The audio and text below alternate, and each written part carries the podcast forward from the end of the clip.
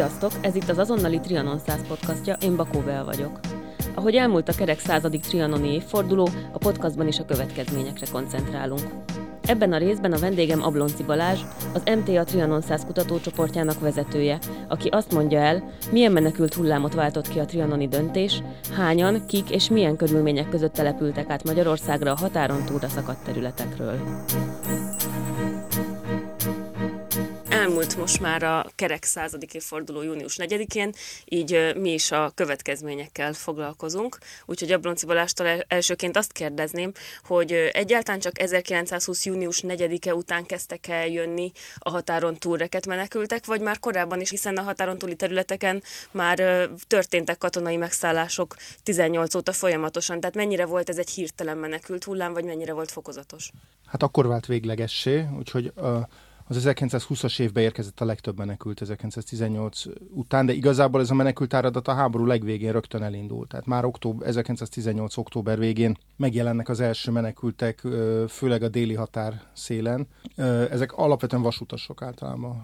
Horvátországból, Fiuméből, Boszniából menekülő MÁV, meg déli vasút alkalmazottak. És aztán beindul az áradat, és aztán 20, 1920-ban éri el a csúcsot, és aztán 21-től részben kormányzati intézkedések következtében ez erősen lehanyatlik. Majd ezekről is beszélünk mindjárt, de még először arra lennék kíváncsiak, hogy milyen volt a társadalmi összetétel. Ugye mondod, hogy először csak a vasutasok jöttek, de gondolom, hogy aztán idővel mások is. Mennyire korlátozódott ez a hivatalnokokra, vagy mennyire lett egy ilyen össznépi jellege a vándorlásnak egy hát idő után? Alapvetően a végével kezdve a válasz, ugye van azért egy, ha azokat az adatokat nézzük, amik rendelkezésünkre állnak, akkor annak van egy olyan jellege, hogy nem feltétlen középosztálybeliek, minden mondjuk inkább állami alkalmazottak, vagy városi alkalmazottak menekülnek, vagy állami nagyvállalatok alkalmazottai, tehát klasszikusan ilyen ugye a MÁV, a posta, a különböző dohányjövedék, tehát dohánygyár, ugye, ami állami monopólium volt, és hasonló pénzügyőrök, tehát csendőrök, de az első hullám az még, az ugye a vasutasok mellett volt egy másik nagyon fontos csoport, és az nem csak határon túlról jöttek, hanem mindenhonnan, azok a jegyzők, illetve községi alkalmazottak, illetve ilyen főszolgabíró, szolgabíró, tehát azt nagyjából ilyen hozzávetőleges számaink vannak, de mondjuk Magyarország 3000, korban 3300 jegyző hivatalából nagyjából az egy harmadból elűzték a jegyzőt, meg a személyzetet. Tehát nem csak magát a jegyzőt, hanem itt az írnokot, meg dínokokat, akiknek az ügyeinek a kezelésére külön külön kormánybiztosságot állítottak föl a belügyminisztériumban. Tehát, hogy itt indul egy ilyen nagyon specifikus dologgal, és aztán fokozatosan, ahogy megjelennek az utódállami hadseregek a határterületeken folyamatosan vált át, ez egy mind szélesebb körű menekülésbe. Az egyik kulcspillanat az nyilván a, a hűségesületétele, tehát amit kikövetelnek már 19 januárjától nagyon sok esetben, tehát hogy le kell tenni az esküt a, vagy a román királyra, vagy a szerb királyra, vagy az alkotmányra, vagy a csehszlovák köztársaságra, és akkor akik ezt megtagadják, azok nagyon záros határidőből számíthatnak arra, hogy kiutasítják őket. Igen, erről beszéltünk is Szegi Gájerverével az egyik korábbi műsorban, és ő is azt mondta, hogy azért meglepően sokan egyébként letették ezt a hűségesküt, tehát hogy azért nem volt az, hogy, hogy mindenki eljött volna. Persze, hát pont én is a Vera részben Vera kutatásaiból, meg saját kutatásaimból, meg mások kutatásaiból lehet tudni, hogy azért elég sokan leteszik a hűségesküt. Most ez, ez félrejtés, tehát hogy itt nem arról van szó, hogy ezek rossz magyarok lettek volna, vagy nem jó emberek. Itt nyilván nagyon-nagyon sok minden közre játszik. Egészségügyi állapottól, a nyugdíjjogosultság elvesztésétől való félelem, a kisemizettségtől való félelem, a létbizonytalanság, tehát az emberek leteszik, mert ki akarják fizetni a gyerekük tandíját. Tehát most ez ilyen, nem, nem mondom, hogy ilyen egyszerű, de, de ilyen motivumok játszanak, játszanak közre.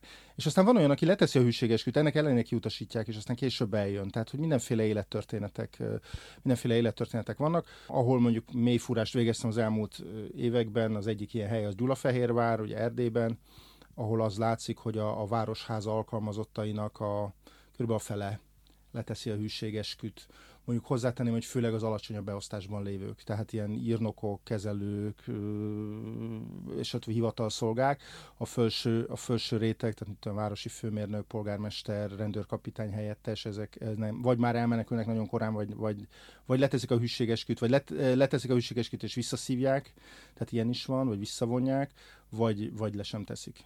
Abból, amit elmondtál, akkor úgy tűnik, hogy nagyjából ez a polgári réteg, tehát hogy nem a parasztok jöttek, hanem azok, akik iskolázottak voltak, akiknek volt valamilyen polgári állásuk, és sokak ugye kényszerből, mert kiutasították, vagy elvi kérdést csináltak abból, hogy nem akarnak hűséges tenni. De mire számíthattak ők? Mert valószínűleg azt sejtették, hogy ha ide jönnek Magyarországra, akkor nem lesz ugyanolyan státuszuk, hiszen hogyha tömegesen ide jön egy csomó postás vagy jegyző, attól nem lesz itt több postai vagy jegyzői hely.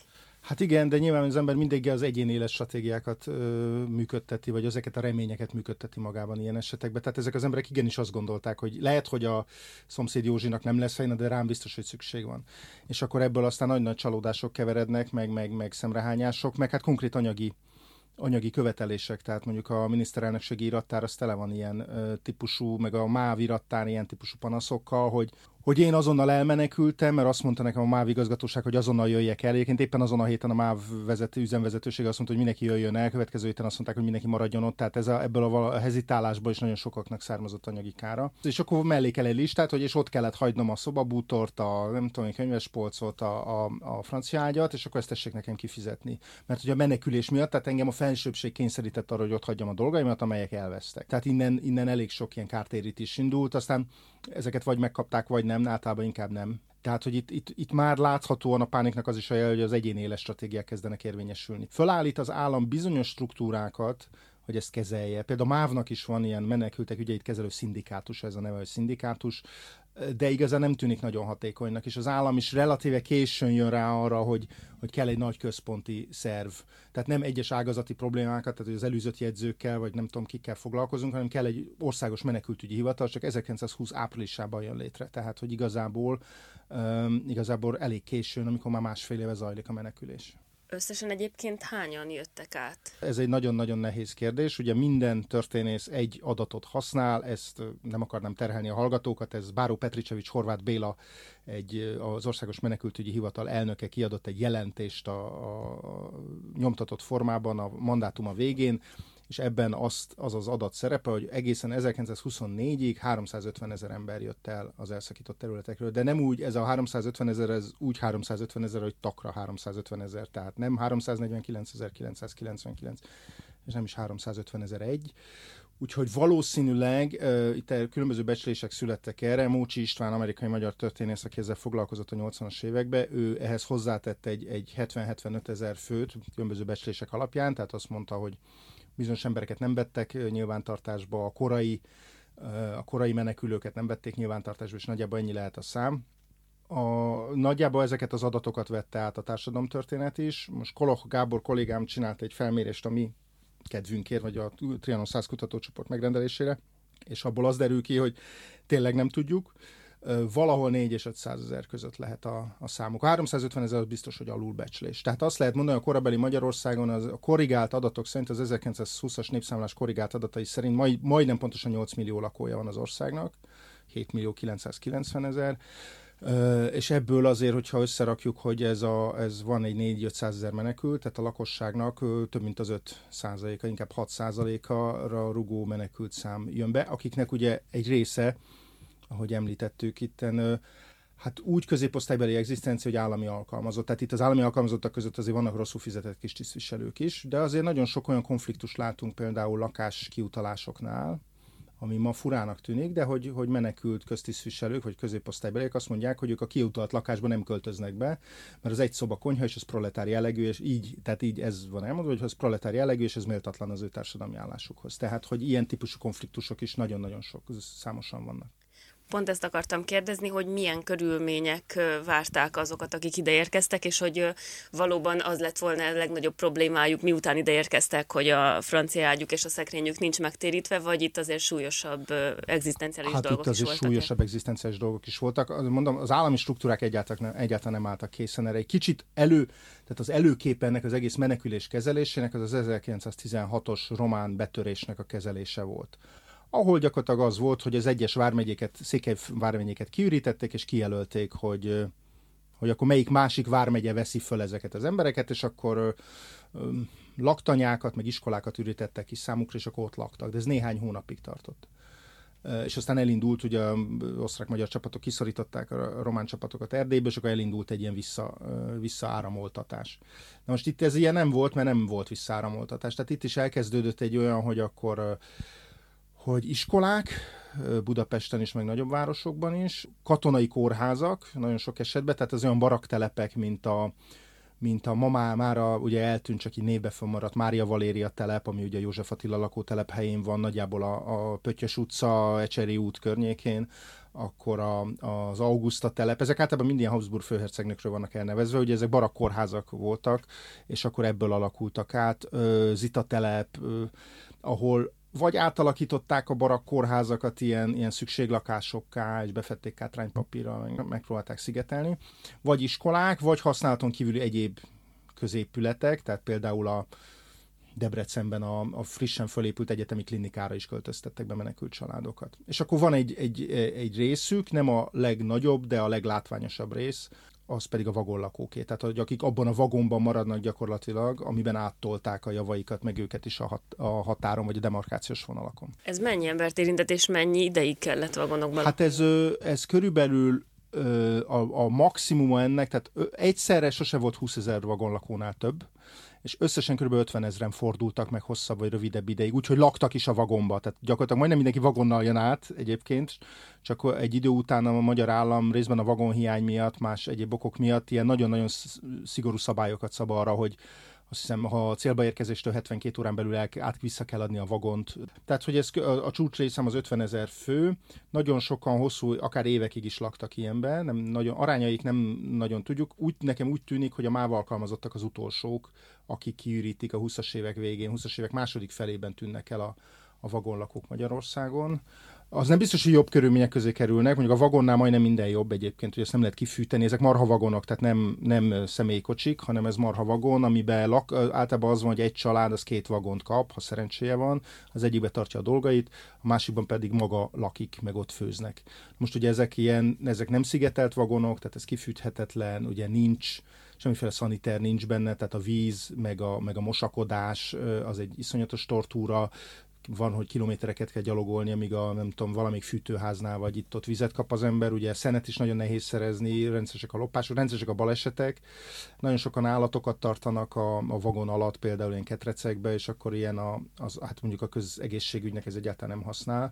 Tehát én éppen most dolgozom fel a hatodik kerületi halálozási anyakönyveket, megpróbálom megnézni azt, hogy a nyugati pályaudvar környékének haláleseteiben milyen a menekültek, hogy játszanak szerepet. De lehet egyébként valamennyire is azonosítani, hogy esetleg mit tudom én olyan betegségek, amik a nem megfelelő tisztasági körülmények miatt voltak, hogy az nagyobb számban lett volna, vagy bármilyen jel? Hát egyelőre még, tehát olyan kicsi az eset szám, hogy én még most nem mernék, tehát 18 végétől kezdtem el földolgozni, és mondjuk most 20 20-nál tartok, tehát kicsi az esetszám, de a más egészségügyi statisztikákat nézünk, általában a higiéniához fűződő betegségek, tehát tifusz, Hát ugye van a spanyol nátha is, de az, az ugye annak a második hulláma érinti a menekülteket, az nem annyira, az nem annyira látványos. Meg, meg ilyen megfázással, tehát egyéb influenzával kapcsolatos betegségek, TBC, tehát az, hogy ott az emberek megfáznak, meg ezek a vagonok, vagy fölfűtik a kájhával, és akkor mindenki izzad, de közben meg ki is hűl, mert egyáltalán nem tartja a meleget. Tehát, hogy ilyen típusú betegségek vannak.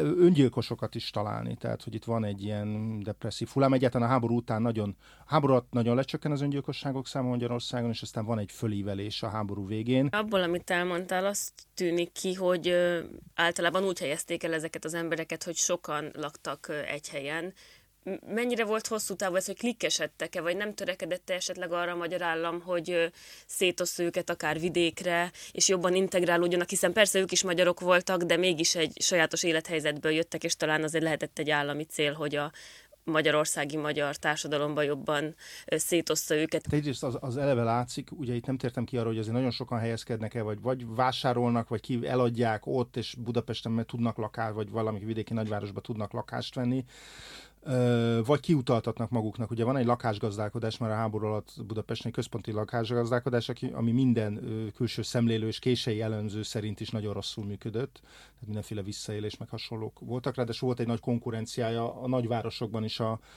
az a hadsereg, tehát aki szintén kikövetelte magának volt egy saját, tehát a nemzeti hadseregnek volt egy saját külön lakásgazdálkodása például, ami nagyon sokszor ütközött vidéki városokban a, a helyi lakásgazdálkodással.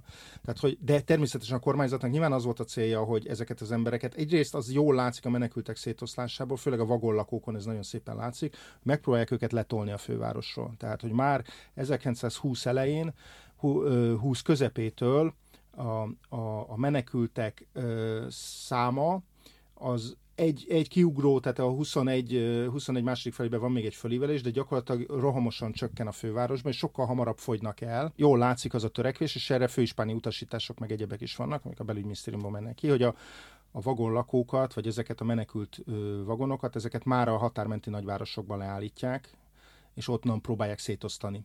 Aminek két következménye van, az egyik az az, hogy a, a, a legkis, ott a helyi főispánok meg, azzal, meg a MÁV üzemigazgatóságok azzal játszanak, hogy ők tovább tolják ezeket. Tehát a legkisebb állomásokon is bukkannak föl vagonlakó menekültek. Tehát ilyen Mórágy, ilyen helyeket talált, Mórágy, Almásfüzítő, Kecel, Balatonparti kis fürdőhelyeken egy-két menekült vagon szintén oda, ö, oda tolnak. Tehát ezzel csak azt akarom mondani, hogy ez egy általános élményévé vált a magyar lakosságnak.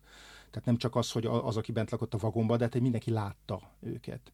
Ugye itt nagyon sokat szokták idézni, József Attila levelezésében van egy, egy, egy rész, hogy hogy írnia kell a vagonlakókról egy fogalmazást, ezt írja a nővérének, és akkor ő makon van akkor, és hát az egyik tanár az egy menekült a Galambödön, és akkor ő írni kell a vagonlakókról, és valami ilyesmit ír a nővérének, hogy is megyek hazafelé, és majd megnézem a vagonlakókat ott a makói állomáson, hogy hogyan élnek. Tehát, hogy ez nagyon sokak élményévé vált. A másik pedig az, hogy ennek a széttolásnak miközben van egy nyilvánvaló ilyen lakásgazdálkodási, meg közellátási szerepe, tehát hogy a főváros közellátását ne terheljék ezek az emberek, jól láthatóan van egy félelem, egyfajta forradalmi hullámtól is.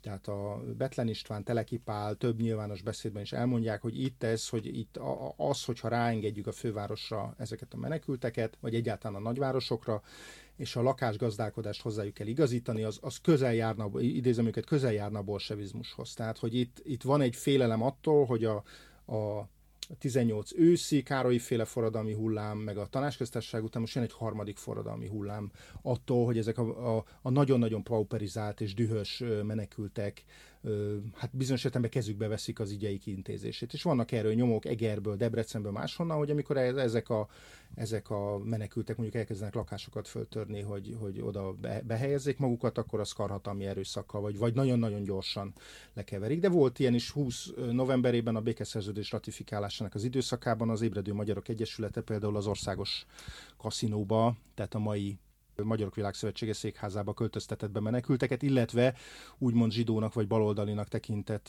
egyesületek székházaiba, tehát ilyen Lipótvárosi kaszinóba, meg egyebekbe, és azt is mondjuk rendőri fellépés, azt viszonylag hamar leszerelték. Egyébként a társadalomban mennyire szűrődtek le ezek a konfliktusok, hiszen gondolom egyrésztről azért mindenki sajnálta őket és szolidarított, hiszen ők nekik el kellett jönniük eleve, kisebb lett az ország, ide szorultak a kis Magyarországra. Ugyanakkor gondolom egy idő után azt is látták az emberek, hogy hát a magyar állami pénzből ennyit költünk rájuk, mm. lakást kapnak, és nem én kapok. Voltak-e mm. ilyen szociális jellegű irigységből fakadó esetleges konfliktusok? Hát annyi, hogy a magyar állam érdekes módon olyan rettetesen sok pénzt nem költött rájuk. Tehát az volt, hogy általában valaki elmenekült, akkor ha, ha nagyon-nagyon ügyes volt, akkor valóban ki tudta taposni magának, hogy, hogy esetleg megtérítsék a menekülés miatt keletkezett kárait, bár ez messze nem volt általános.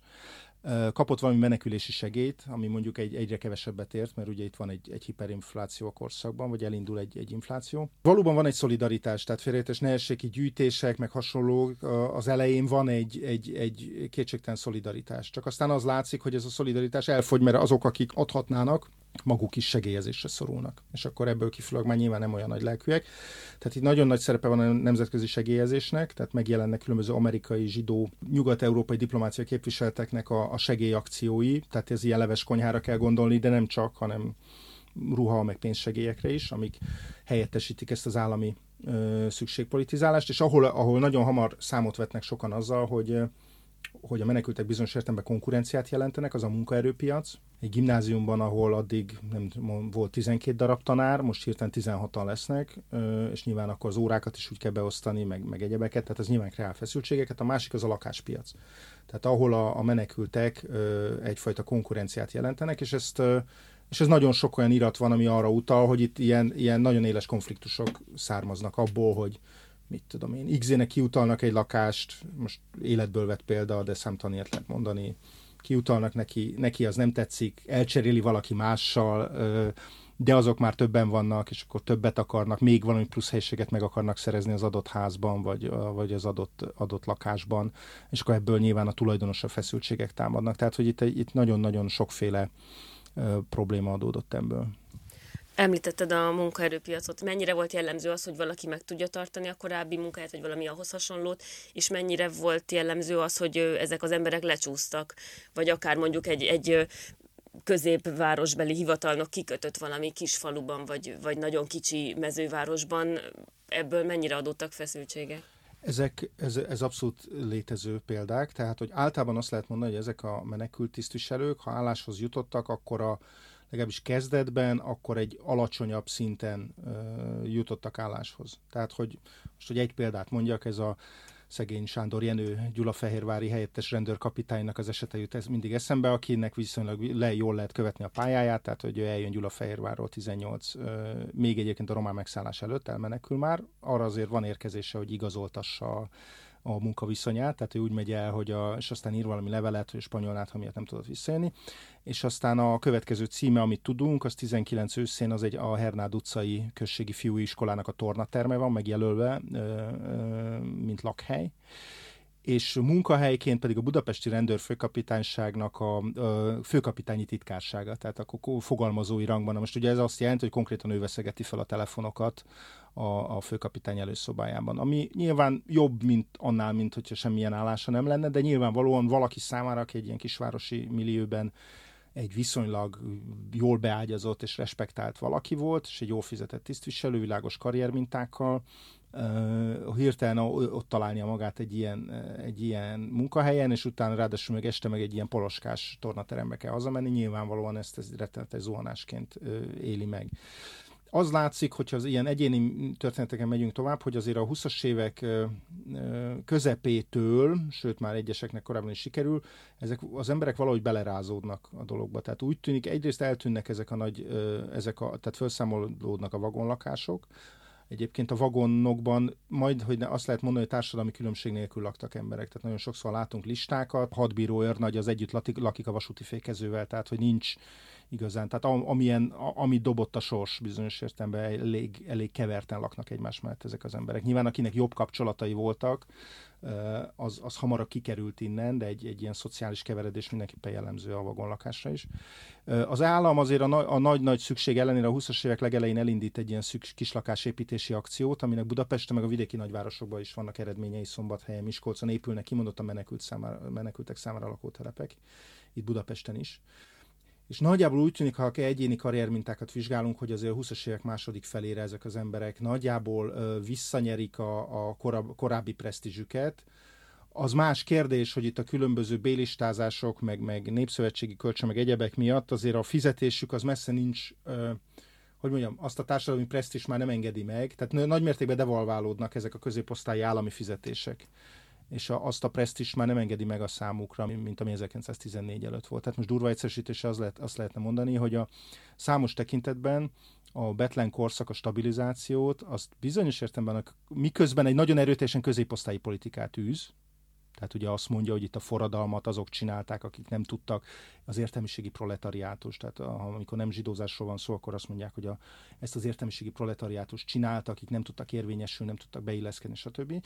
Tehát, hogy van egy ilyen középosztályi retorika az egész mögött. Közben ezt a stabilizációt, meg a 20-as évek konszolidációját én úgy érzem, hogy jelentős részben a középosztály hát rovására valósítják meg. Bélistázás, jelentős fizető vásárlóerőcsökkenés, a, a magának az állami adminisztráció ugyan növekszik, de arányaiban nyilván nem tud mindenkit felszívni. Vagy mondjuk a hadikölcsönöknek a teljes tehát a monarchia háborús erőfeszítéseinek több mint a felét, 32 milliárd aranykoronának az 53 át azt ilyen nagyon kedvező kamatozási kölcsönökből, tehát hogy a lakosság a megtakarított pénzét betette és ezeket a magyar állam gyakorlatilag soha nem fizette vissza. Tehát ezek ilyen kötvények voltak? Úgy gyakorlatilag kötvények, amiket, amik hát ilyen sarokházak, vidéki birtok, hagyatékok úsztak el ezen, iszonyatos összegek, ami szintén hozzájárult ennek a magyar középosztálynak a pauperizációjához, meg bizonyos értelemben a, a politikai radikalizációjához. És ha már itt a pénznél tartunk, az jutott eszembe, hogy úgy tudom, hogy egy idő után az állam korlátozta is már a, azt, hogy kik jöttnek be határon túlról menekültek. Mik voltak ezek a korlátozások, és hogy ezt mennyire az motiválta, hogy mondjuk nem volt pénz arra, hogy őrülük megfelelően gondoskodjanak, és mennyiben mondjuk úgymond nemzetstratégiai célok, hiszen azt gondolná az ember, hogy, hogyha ugye a revizionizmus volt a fő vonal a hortikorszakban, akkor hogyha mindenki eljön a határon túlról, magyarok, akkor ezt mondjuk kevésé lehet propagálni, hogy mire föl. Hát is is, abszolút. Tehát, hogy 1920 végén, 20, tehát már, még a, nagyon rafkósan, még a békeszerződés ratifikációja, tehát a parlament általi vagy nemzetgyűlés általi elfogadása előtt hoznak egy miniszterelnökségi rendeletet, ami szabályozza, nem menekültekről van szó, nem, nem optálókról, nem expatriálókról, hanem a beköltözés, az országba való beköltözés szabályozásáról, amiben nagyon szigorúan megszabják, hogy ki az, aki bejöhet amihez azt kell igazolni, hogy, hogy valaki, aki elveszítette az állását és üldözik, és ezt igazolnia kell, tehát például kiutasítási rendelvényel és egyebekkel. Az, hogyha rokona van Magyarországon, aki ellátja, a diákok továbbra is bejöhetnek, de gyakorlatilag ezzel, ezzel, ezzel néhány intézkedéssel, egy-két nagyon mogorva miniszterelnöki nyilatkozattal, tehát Teleki Pál mond olyanokat ebbe az időszakba, mint miniszterelnök, hogy az hazaárulás, az, aki eljön, és hogy itt tisztviselők trükköznek a korona lebélyegzéssel, és itt anyagi hasznot akarnak csinálni abból, hogy, hogy, hogy ők eljönnek onnan, és ebbe a nyomorult országba jönnek, és itt megint erről a bolsevizmus rémképe amire vannak tisztviselők, akik rettenetesen felháborodnak, tehát mondjuk egri menekült tisztviselők ilyen, ilyen kiáltvány memorandumot írnak a miniszterelnöknek, hogy szégyelje magát, meg mit tudom én. Mert és akkor, akkor mit akar, akkor tegye le a hűségesküt, vagy milyen másik verzió? Igen, tehát igen, akkor nem hát lenne nyilván, hogy ott ki kell tartani az őrhelyen, ami nyilván azzal jár, hogy le kell tenni akkor a, a, le kell tenni a hűségesküt.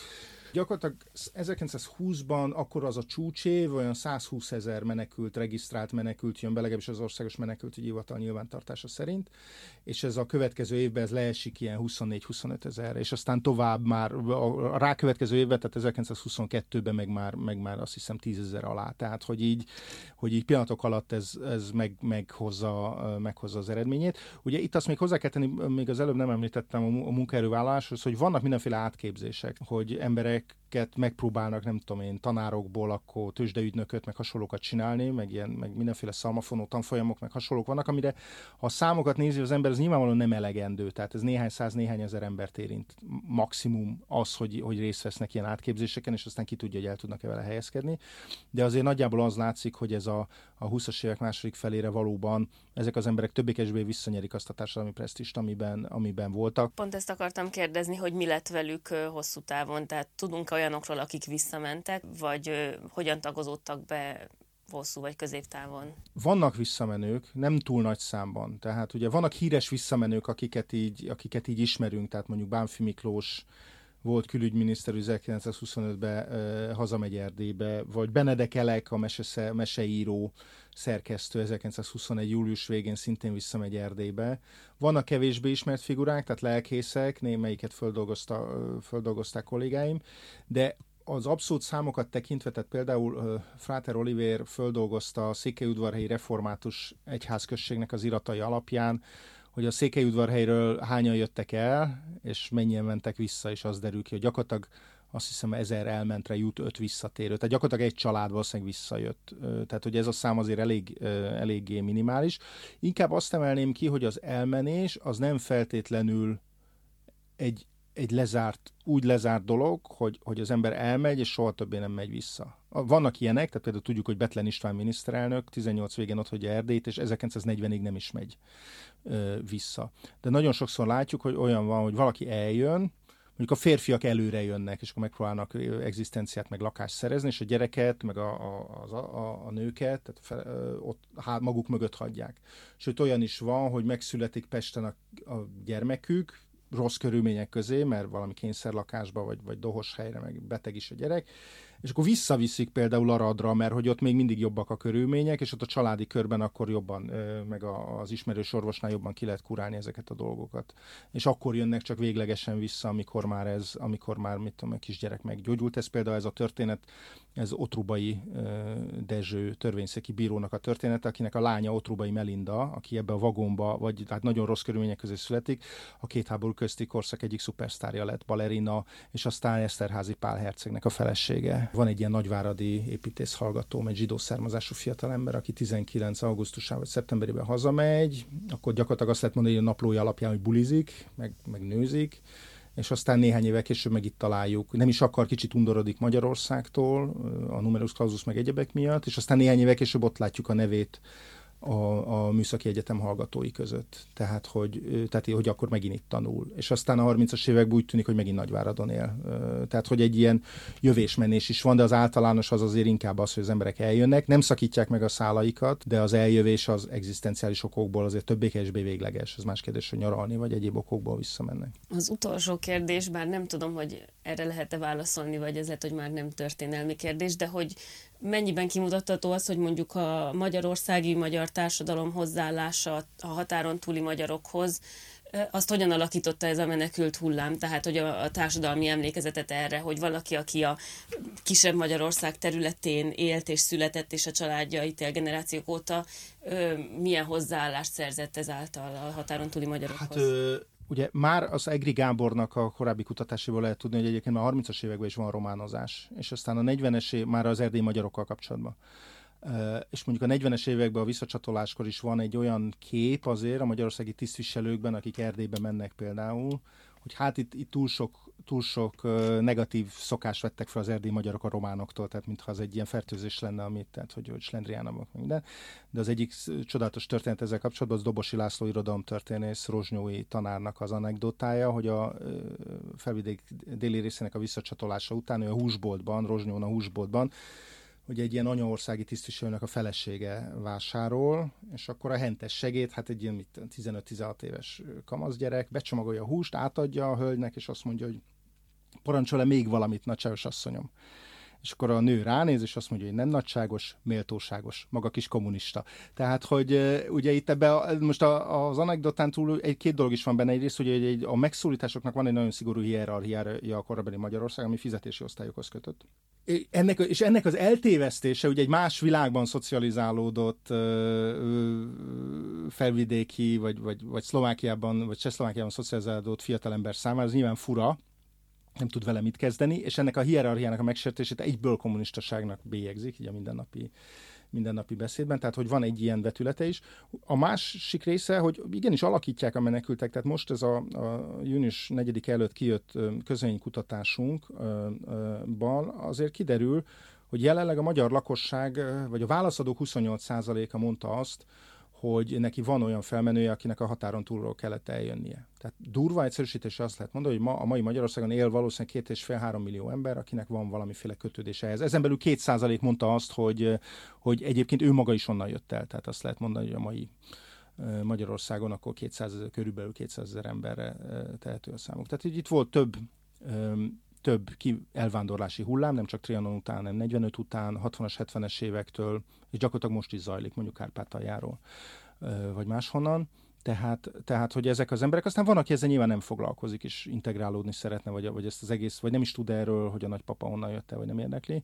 Másokat meg érdekel, vagy másokat így az életük egy bizonyos szakaszában érdekel, és akkor ez a fajta érzékenység megvan. Tehát nyilván ezek a, ezek a szálak is alakítják a határon túli, a határon túli magyar közösségekről való képet Magyarországon.